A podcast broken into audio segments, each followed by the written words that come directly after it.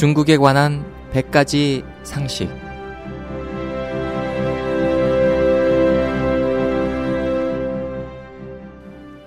여러분 안녕하십니까? 중국에 관한 100가지 상식 홍승일입니다. 문화 혁명은 문화 대혁명이라고 하며 모택동이 독단적으로 발동한 정치 운동의 하나입니다. 그가 생전에 발동했던 모든 정치 운동과 마찬가지로 문화혁명 역시 사람을 다스리고 투쟁하며 죽이는 특징을 지니고 있습니다. 단지 그 수위가 최고조에 도달했다는 점이 다를 뿐이며 흡혈귀처럼 피를 좋아하는 모택동은 일찍이 이런 광적인 말을 했다고 합니다. 공산당의 철학은 바로 투쟁의 철학이다. 사람과 싸우니 이 즐거움 끝이 없구나. 이렇게 문화 대혁명은 모택동과 류소기 사이의 권력 투쟁 과정에서 발생했습니다. 이전의 모택동은 대약진을 발동해 경제를 파탄시키고 수천만 명을 굶겨 죽였습니다. 하늘과 사람이 함께 분노하고 원망 정서가 퍼져 공산당 내부까지 확산되다 보니 모택동은 당에서 처음으로 고립되었습니다.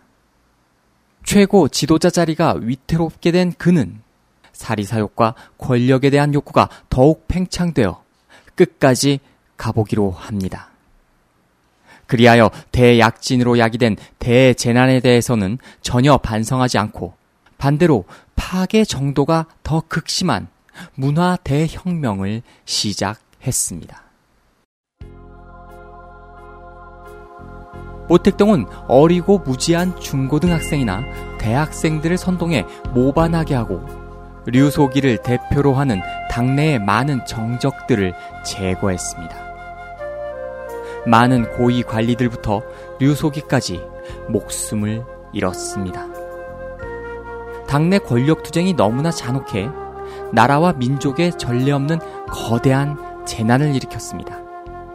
문화 대혁명은 중국 경제를 철저히 붕괴시켜 전 세계적인 발전에서 크게 뒤처지게 했습니다. 거기에 교육, 고대 유적 등 아름다운 중국 문화를 회멸시켰고 전통적인 육아 문명과 공맹에 도는 심한 모욕과 탄압을 받게 됩니다. 문화 대혁명은 중국의 환경을 파괴했으며 대약진에 이어 중국의 생태 환경을 더욱 악화시켰습니다. 문화 대혁명은 많은 생명을 학살했으며 천만 명에 달하는 중국 민중들이 비명 횡사했고 일부 지역에서는 심지어 사람이 사람을 잡아먹는 비극이 연출되기도 했습니다. 중국인의 도덕 또한 한없이 타락시켜 서로 배신하도록 부추기고 혈육의 정까지 끊게 해 사람들은 인성이 사라지고 금수와 같이 변해버렸습니다. 이 모든 것들은 지금까지도 국가와 민중들에게 피해를 입히고 있습니다. 문화 대혁명은 모택동과 공산당이 중화 민족에 대해 저지른 하늘만큼 큰 범죄 행위로서 확실한 증거들이 있기에 용서할 수 없는 죄악입니다.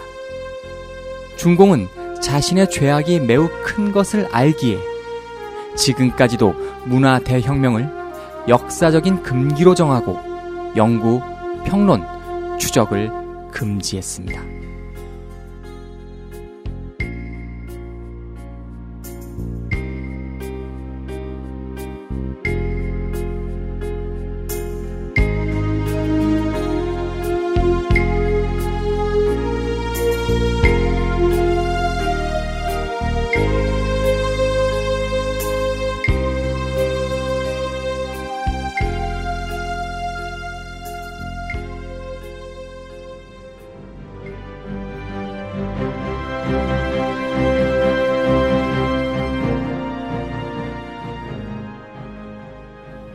오늘은 여기까지입니다.